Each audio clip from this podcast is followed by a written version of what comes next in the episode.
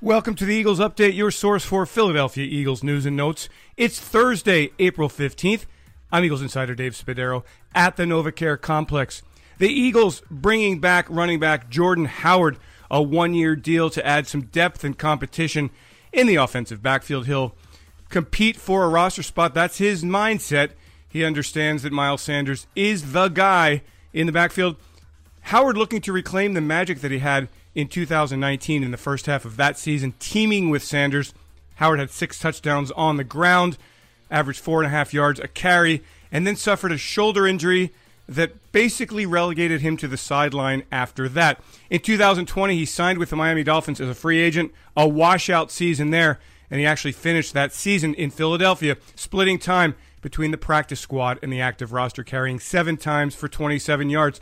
So Howard is looking to get his career back on track in a familiar spot with a team that he loves, a city that he admires, and in an offense that could use a big running back.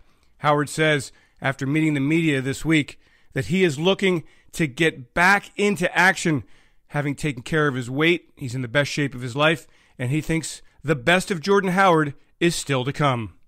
Oh, I still felt like I have a lot left. The past 2 years, got the injury that put me out for a lot. Last year didn't really play, so definitely feel like I have a lot left in the tank. I'm here to push Miles just to continue being a great NFL back that he has the potential to be. So along with the rest of the room, we're always going to push each other and make each other better. So really just trying to help the team any way I can. Bringing back Howard certainly doesn't mean the Eagles will ignore running back in the draft.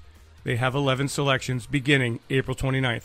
I'm Eagles insider Dave Spadaro. Thanks for joining me on this Eagles Update. Have yourselves a great Eagles day, and as always, fly Eagles fly.